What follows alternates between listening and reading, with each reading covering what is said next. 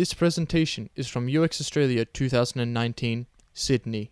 Our next speakers are Fiona and Harriet, and they'll be talking about bite sized activism. Please join me in welcoming them to the stage. Thank you. Hi there, everyone. Um, is, I know we're in, at Friday afternoon. I hope everybody's still got a bit of energy. And um, if you've had a coffee, that's great because um, we'll be talking a bit about coffee in this presentation as well.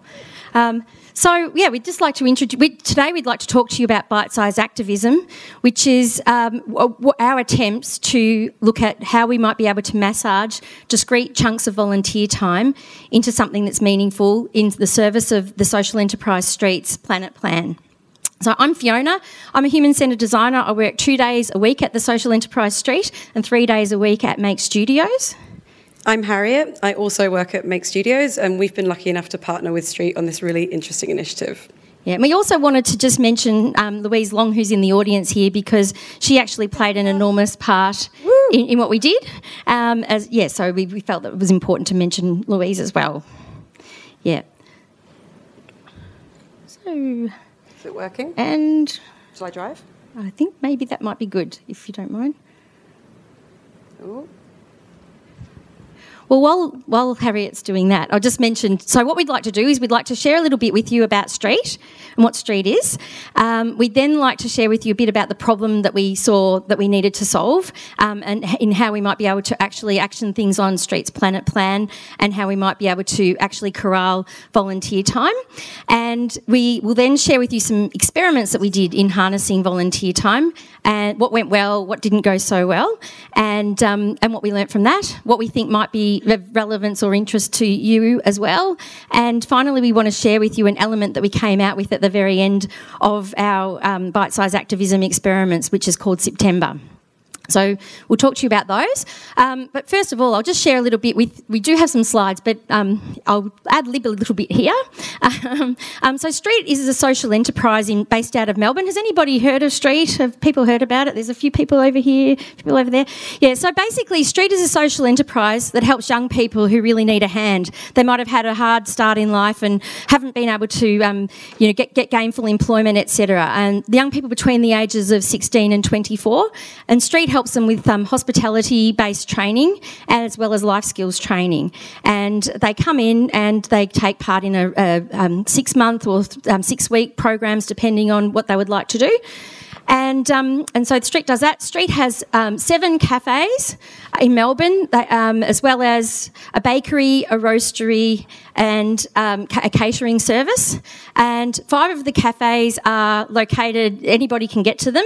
But what's really interesting is two of those cafes are actually within a corporate environment where only employees can get to them. And a little bonus of that is that because, you know, STREAT mainly sells coffee, is that they can actually have a closed system where people can reuse the coffee cups. So that's quite nice.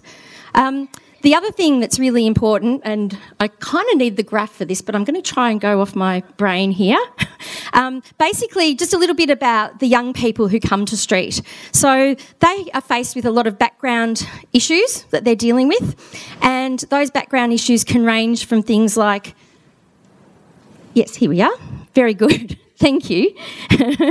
um, so basically, they can range from things like a lot of people, uh, young people, have had issues with drug or alcohol problems. Uh, a large proportion of them are either currently homeless or they have been homeless in the past. About a third have had issues with the legal system, and um, a lot of them have, well, none of them are employed, uh, or very few of them are employed. And that's very hard. But before I continue on about the, the trainees, one of the other really lovely things about STREAT's program is magic. And there's Magic doing her magic, basically. So Magic's a dog with a difference. She doesn't look like a blueberry muffin like we saw this morning. But what she does is she's a trained therapy dog. And uh, if you can imagine these trainees, they come into STREAT and um, they are often disengaged and they often suffer from high levels of anxiety. And if you like dogs, and a dog is trained for you to pat and be gentle, it can be the equivalent of a low dose of Valium in terms of helping you feel stable and able to stay. So, um, magic is a really, really important part of STREAT's program. The only bad thing about Magic is that she stuffs up all the stats. So the trainees actually rate her at over 100%. So it means it's really hard to work out how, how well the program's going based on those stats. So then moving on. Yeah, here's a quote from one of the trainees, just to give you an idea of how it matters to the trainees. So this person said, You know, I know I dropped out, but as soon as I got out of jail, I knew where I wanted to be, and that was back at Cromwell, which is the flagship cafe. Thanks for taking me back and putting me into Entree, which is the entry level training program.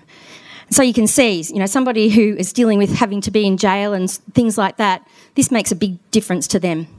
But the other thing that's really important about STREAT is while STREAT helps with this from a social impact perspective, it also helps from a monetary perspective. So there's an estimate that STREAT will have saved from today. Um, it's estimated that STREAT has already saved the government about $16 million if you consider the lifespan of the young people that have already been through the training programs. And that's because people can be gainfully employed. There's an estimate that they are unlikely to be going back to jail. Um, it's estimated that they're going to have fewer presentations at hospitals and other and yeah hospitals and police and all of those sorts of things. So there's an opportunity for people to be more stable, and that affects us as well as taxpayers. So there's a monetary element to that as well. Yeah. So here's Beck. Beck Scott is a bit of a badass. She's done a lot of amazing things. Um, she's very, very inspirational and she's won a lot of awards. And she was a founder, Beck Scott was a founder of STREAT, and she and her partner Kate, they made sure that when they started STREAT, they thought about not just the social impact difference they were making, but also thinking about a hospitality based industry has the potential to actually really make a heavy impact on the environment. So, um, one of the really important things, STREAT was founded on the idea, a three pronged approach, and that was about people, planet, and performance. So, the important thing about the planet is STREAT has a planet plan to go with that.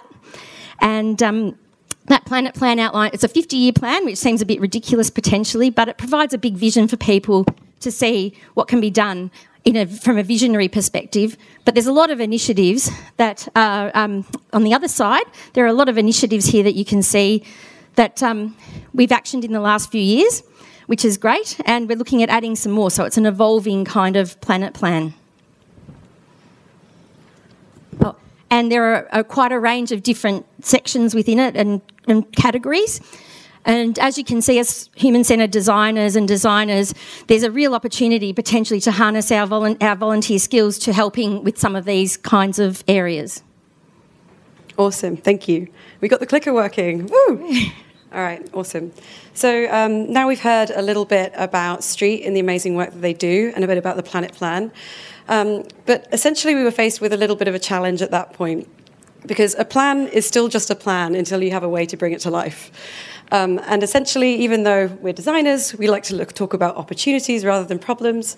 When the Planet Plan first came about, we were faced with what felt like a lot of problems which were insurmountable. The first is that there is like a shitload of work to do, essentially.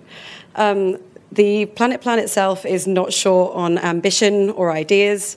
And what we did to start with was just break that plan down into some kind of um, sort of specific bite sized objectives, which had really specific outcomes that we were trying to get to based on some of the insight that we had into um, our organization and also how our customers um, consume things from our organization. So you can see stuff up here like Remember Your Cup research you can see hippie to hipster up there. We're trying to make uh, upcycled um, bicycle tire coffee cups uh, kind of a more desirable thing. And these are just a couple of the examples that we've got. There are dozens of what we've called these mini briefs. And at the time, Fiona was only working one day a week to try and deliver all of these initiatives. Uh, and to boot on that, we needed to do it with little to no um, expense to the business, because of course, we're a social enterprise. The next problem might be something that most people don't see as a problem, except if you've worked in the non-profit or social enterprise space before. Because STREAT has such a great reputation in Melbourne, um, we are not short of people knocking on the door wanting to help us out. But essentially, trying to understand how to make use of skilled volunteers' time in a really meaningful way has a lot of overheads associated with it. It's not as simple as you might think that it is. So while we have all of these people kind of wanting to offer their time, we end up having to do things like ask them to pack boxes for us, when in actual fact, we already had staff who were planning to do that anyway. The result is that sometimes the volunteers go away feeling like they might have done something great, but actually the return on investment for STREAT doesn't always match up. So, what about the volunteers themselves? What about their perspective? I'm sure pretty much everybody in this room likes the idea of giving some of their time to help the planet or help their fellow man. I mean, we all talk about wouldn't it be great to be able to volunteer, um, you know, at the weekends or life gets in the way. And this is something that we've been hearing from our uh, volunteers time and time again. A lot of organizations now have what they call social responsibility days. Does anyone have social responsibility days? Yeah, it's becoming more and more um, common, I think, and it's a great thing. But even that, we're still working on figuring out how to make those days effective. I think a, a partner organisation we spoke to recently said that only 8% of those social responsibility days are actually being used at the moment. Another thing is that just being a human in the world is kind of hard right now. thinking about how you can actually just as one individual move the dial on really challenging environmental issues can leave you feeling pretty helpless and hopeless.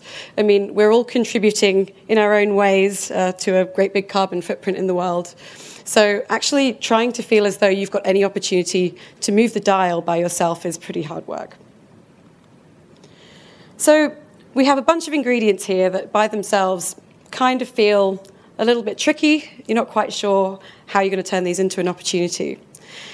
But STREAT as an organisation are very innovatively minded. They're open to experimentation. And when Fiona approached Beck with the idea of uh, bite sized activism, she couldn't wait to jump at the chance.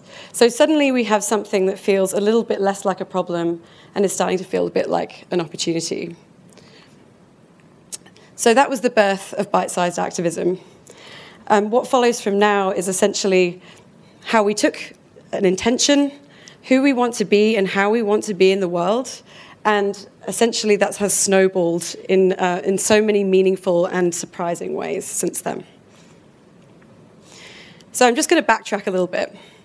Um, like so many other things, uh, we had actually started bite sized activism a long time before we really believed that we had. So, going back to 2017, when Fiona and her colleagues were working at Heath Wallace at the time, uh, they saw an opportunity uh, with STREAT to bring on board uh, a few engineering students from the University of Melbourne. There they are. Never seen people more happy to be next to bins in my life. So, what these people were doing with their expertise and as part of their course, gaining credit for it, they were volunteering to help STREAT to do a baseline waste audit.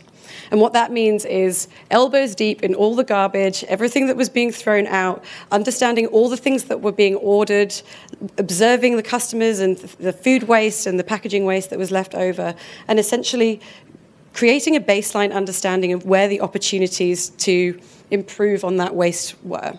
And one of the first opportunities they saw was that nearly two and a half thousand unrecyclable hand towels were being thrown away every week. And this is something that's really straightforward. Having that number gave enough leverage to take to, uh, to Beck and say, let's invest in some hand dryers and have some simple nudges in the bathrooms. And suddenly, the Planet Plan is visible. It's connected to the day to day of the business around the same time, uh, one of our site managers uh, called Sean, who turned out to have a background in environmental management, he saw this and was like, oh, cool. I, I can kind of see how I can use that thing I learned at university now. And so off he went. And the next thing we knew, he'd brokered a deal with eWater. Um, so I'm not going to pretend to know exactly how this works because it's scientific magic and I'm a designer. But um, essentially, what eWater does is it takes uh, electricity and salt uh, and it produces uh, amazing chemical free uh, cleansers, which are now being used across all of the STREAT sites um, with no expense to them. Uh, another thing that Sean did um, was uh, decide to commit to taking on 180,000 new employees in the form of composting worms. So these guys are happily chowing down on all of the organic waste from our kitchens.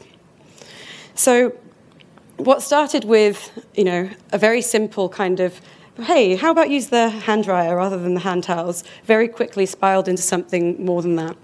And sort of soon afterwards, we had a horticulturist come in and help us to design our kitchen garden at the STREAT HQ. Um, and then Fiona came on board, just one day a week uh, initially as a volunteer to focus on the planet plan. Um, and not long after that, here we are, and we're formalizing uh, impact frameworks, we're formalizing mini briefs, and we actually have spent a lot of time and energy um, figuring out how we can formalize bite sized activism. So, now to the fun bit the experiments. So we had a range of experiments that we decided to put to the test to see which ones might help us to actually achieve the objectives, which were to usefully harness the volunteer time, to be able to measure the impact that we were making, and create meaningful outcomes that would see the light of day. And the other thing that was really important for us is to see if these experiments could help to build a volunteer network on an ongoing basis as well. Um, so that was really important for us, and um, we were worried though a little bit that volunteers might not commit. We'd had experiences in the past with volunteers saying they would do things and then um, flaking out at the last minute, and that would actually be worse than not trying in the first place. So we were a bit worried about that, and we also thought it might take a lot of effort to set this up based on past experience, but we had a go at it. So our first experience, experiment was um, looking at, our, we worked with RMIT, the Executive MBA program, the design thinking course that they had. We worked with Ingo Karpen. some of you may know on the right there. He leads the course, and we worked with two classes. So there were eight, they broke into eight project teams, and they helped us look at the idea of how could we reduce disposable cup use. Um, given that STREAT is a coffee based organisation, that seemed to be a pretty important problem to tackle. So that's what we started with. And the students, we thought that our hypothesis for this experiment was that we generate some great outcomes. We knew that we were dealing with um, students that were managers and leaders already. They weren't undergraduates, so we were really optimistic and hopeful. And they had a great um, leader as well. And we were also hoping that it would be a foundation for an ongoing relationship with RMIT. So, the things that they came out with, they went through the double diamond method. They came out with nudge campaigns, which sounds like a common sense and a good idea. Um, they came up with educational posters and, and nudges and they came up with the ideas of using cup recycling schemes. And they came up with ideas about how you might be able to drop off your cups if you were somewhere in, on a university campus. They also came up, and we've already seen this slide in the last 10 minute talk actually, but um, they came up with social media ideas. And then they came up with some un- more unconventional things like a Teflon coated cup that you could clean out with a wipe and an edible cup.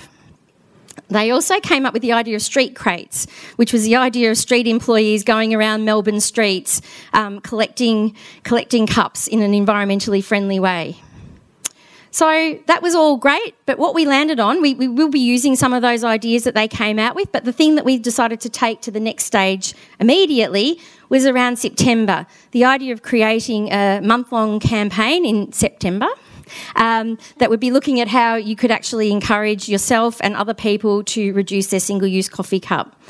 Um, we didn't take it 100% literally. We actually thought we would take elements of that and take it forward to the next level. Along with another another project team came up with the idea of Tuesday Reuse Day, which was the idea of doing a top up um, after September to help people remember on Tuesdays to you know to level up again if they um, lapse, which we all do.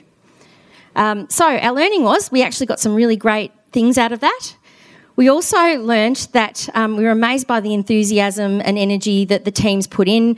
Um, they actually went above and beyond, um, and in one case, they actually did a trial coffee loan scheme at one of our sites, which I think some people in the audience um, would have experienced or been, been, aware of because they're actually on site at where they work. Um, our second experiment was a design relay. This was a bit of a scary experiment a very scary experiment.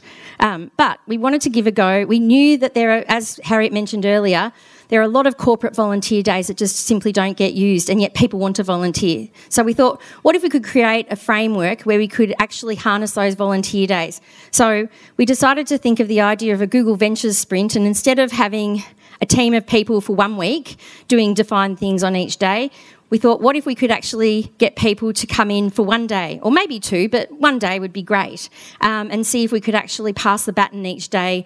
And the idea that we wanted to work with, or the challenge to solve, was how could we create elements for September through a design relay.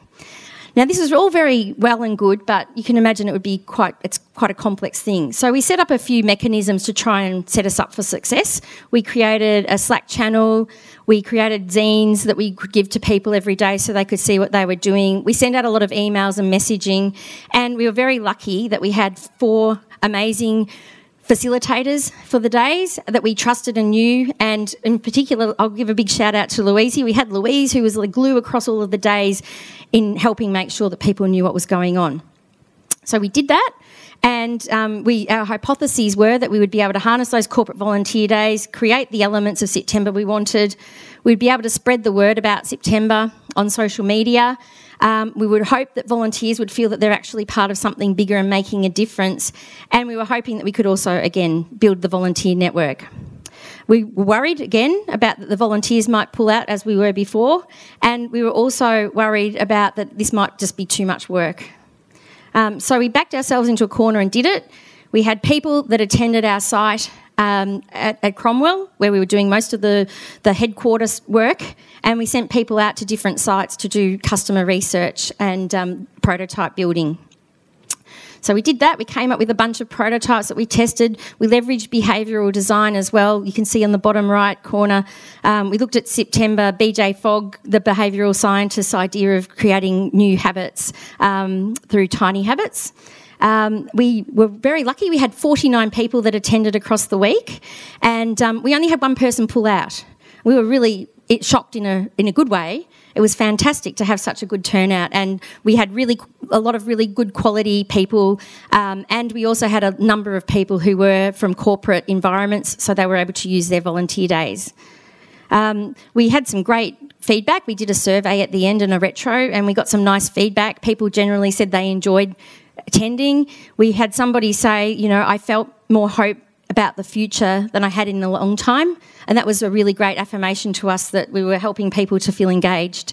Um, and we also found out that people were they were networking. They were able to make new friendships um, and connections. So that was another side benefit. Um, so what did we learn? We got a lot of good things out of it that we've already I've already spoken about. So the volunteer days, and but one of the things that we had is people did we had a number of people who started on the Monday and decided to come back for other days um, once they got engaged. So it was a really nice thing to see that stickiness happen as well. Um, and the other thing that's worth mentioning was um, that RMIT told their students if they wanted to attend for a week, they could actually claim it as part of their course credit. And that was a really nice new thing for us to learn um, because it means that the university is clearly seeing that this is an educational opportunity too. And we have a bit of a surprise, but I'll save that for later. Um, yes, but the things that we learnt that we could be looking at improving we had almost too many people. And that was because we originally we opened the floodgates because we were afraid not enough people would attend. And we found out that actually there's a big demand. So we can manage that in the future. Um, we noticed that we had the skill sets that we had on different days didn't necessarily match the activities. So that's another area where we would be able to fine tune it in the future. And um, we also think that there's ways of streamlining the handover every day because it was very labour intensive. Um, and finally, we thought that it's really important for people to know some constraints up front. We found out some of the constraints after the design relay, and there were some things we had to pivot a little bit on. But having said that, we got some amazing things out of that week, and we used a number of the elements that came out of the design relay for September. Over to Harriet. Thank you. Awesome. So We've talked about bite sized activism and how it can work in an academic environment. We've used the design relay to open up STREAT um, and getting involved in STREAT to individuals. But what about taking it out to the corporates? We know we have all of these um, underutilized days. Um, how can we utilize some of those partnerships that we're making with corporates? So, this is an area that we're still very much exploring. We've just done a couple of quick experiments. The advantages to um, working with corporates is, and, and, the design communities that they have is kind of um, obvious. I mean, what an amazing thing to have those resources and those expertise at your fingertips. another really cool thing, though, that we were thinking about is that these corporates, the big ones, you know, they're communities in and of themselves. And we know that nothing provokes behavior change like seeing everybody in your village doing the same thing, right? So if we know that um, people who are participating in this kind of work are kind of becoming advocates for the cause, then what better way than to kind of infect just a whole community all at once? However, we were not without trepidation, as um, Fiona's already talked about. We've had some experience with some pretty flaky volunteers in the past. Um, and in particular, that can be true of um, people from corporates, um, especially if you don't necessarily have that personal relationship already intact. Um, we also thought uh, that the experiments that you're about to, to, see, we went in expecting that shorter amount of times might, might actually be better for those engagements. Um, we know that people are time poor, um, and so essentially, how can we try and get uh, the most meaningful outcome for the shortest time investment? So the first thing that we did was um, we were approached by um, an organisation's volunteer coordinator. Um, they'd recently made a bit of a donation to STREAT, and in exchange, they thought it would be really great if they had a kind of group of volunteers come spend some time with us. Um, they'd requested, let's do something creative, let's try and solve a real problem. And we were really excited. Uh, we put together a whole agenda, um, a proper ideation workshop to, um, with one of the mini briefs and informing September. Um, but unfortunately, very quickly, our fears were realized. Uh, one by one, the volunteers all started to bail out on us at the last minute. Um, and we made lemonade from the lemons, of course. We prototyped our own workshop. We actually got some really great outcomes from it. But it's again one of those um, important takeaways that for volunteers, there isn't really an understanding in advance that if they're not there, there's actually been a time investment from the other side in terms of making sure that everything's ready for them and, the onboarding. Um, so it was a really, it was kind of a expectations fulfilled, but not all lost. Um, the second experiment that we ran was with ANZ. I think actually there's people from that in the audience somewhere. But um, essentially what we did here was uh, we worked with some of our sort of personal networks inside the design teams at ANZ, and we piggybacked onto one of their um, after work kind of design community meetups.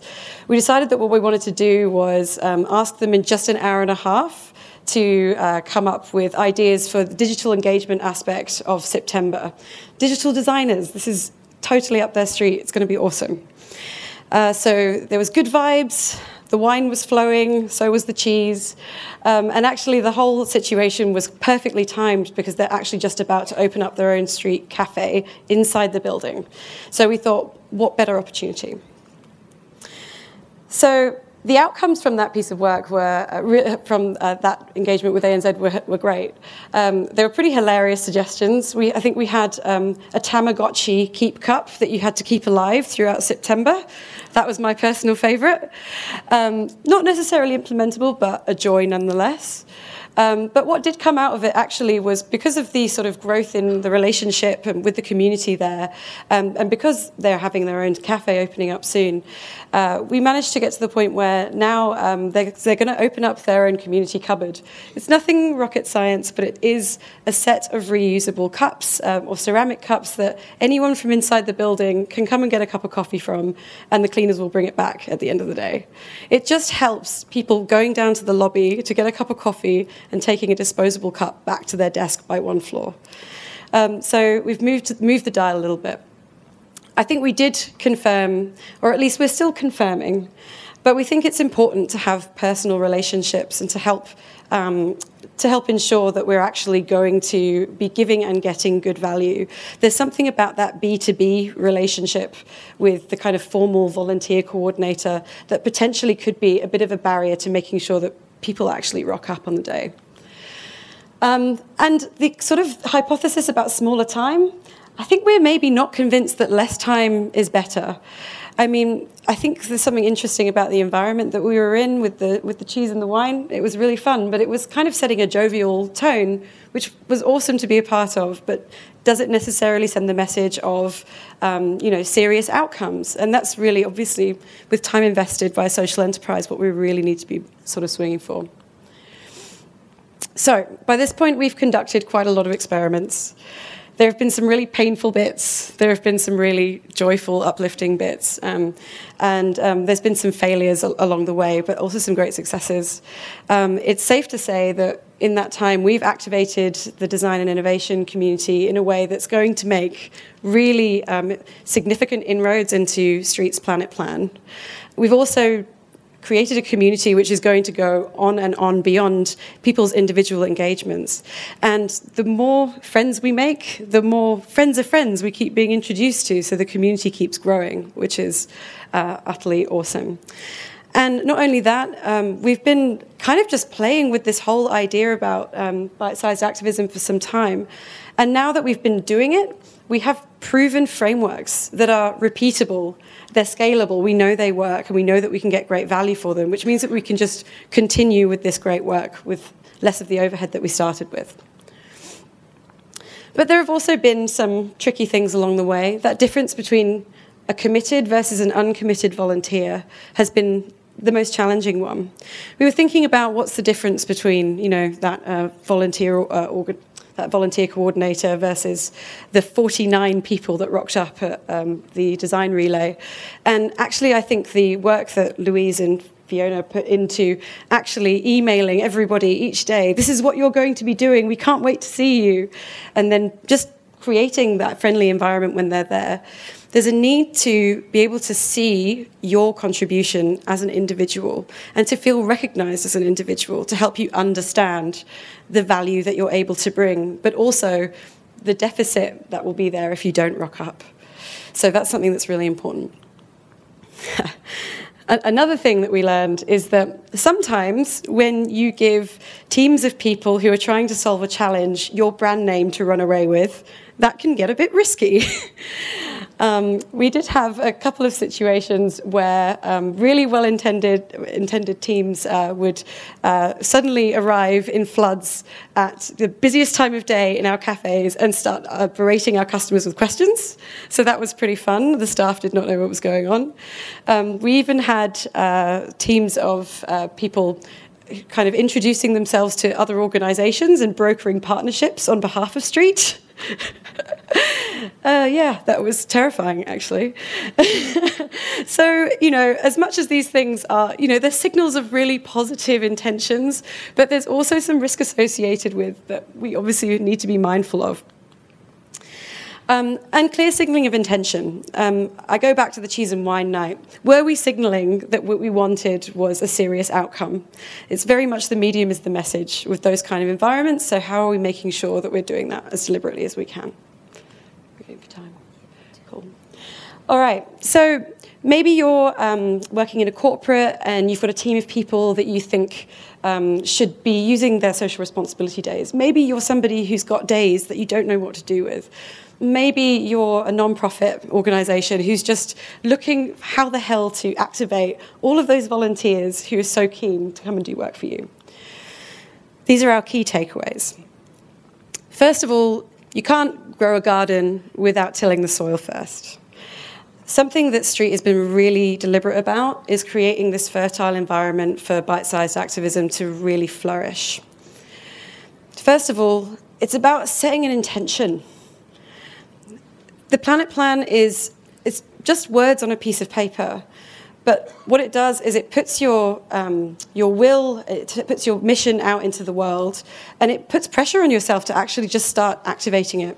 But it also gives people a window in to understand what your intentions are and the ability to start seeing themselves in this. I've declared that this is what I'm trying to get to, these are the skills that I might need. This is my most glamorous slide. um, but the mini briefs is another way of doing that. Um, we're designers, we love a good brief. Um, but something as simple as breaking down that 50 year plan into something that's digestible and that's something that someone can pick up and go, oh, hey, I know a bit about that. Let me see if I can just do something. Um, the other really important thing to mention is uh, impact measurement. So we're fortunate enough to have um, an absolutely amazing chief impact officer at STREAT. Um, who already had this great framework in place for the um, hospitality initiatives that we were launched with. Um, so we've extended that to measure all of the outcomes from the planet plan as well. And just that ability to point to the tangible and evidenced um, impact that all of our activities is, have, have been able to have um, has just meant that we're telling a consistent story um, and we just get more momentum as we go. And finally, um, I think there's something that's also really important about affirmative action and leadership. So behind me, this is Beck again. This is during the design relay, and she's actually brokering a deal live in front of the relay participants. Um, there's something about this yes and attitude, just being open to opportunity and taking them. And she's not the only example of this. She's somebody who sets an example. But if you think about the volunteers all the way through, this, the university students, uh, Sean, who got the e-water and the, and the hired all those worms, you know, um, we're creating an environment where it's okay to lean in and say, I'm just going to give this a try. And that's really important. Thank you. And the other thing that we thought was really valuable and interesting was about noticing the ripples. And it was interesting to hear Kate talk about this morning, talking about unintended consequences. And we found some of the unintended consequences to be really valuable and others and, and, and, positive, and others are things that we need to watch out for. So first of all, during our design relay, we actually had a really interesting win. Um, so the person that you can see on the left in this picture is Jamie Forsyth, and he is a co-founder of KeepCup. So most people have probably heard of KeepCup. He's also um, CEO and founder of an organisation called Returnr. And Returnr, for those who may not have heard of it, they have these aluminium or steel bowls that you can you can rent out when you go to various cafes, and you can bring them back and you, or you can keep them if you like for a small fee. Um, so he actually saw that what we were doing. He turned up um, during our design relay on after we invited him to come along when we saw he was a bit interested, and he started to um, share his insights from an entrepreneur perspective.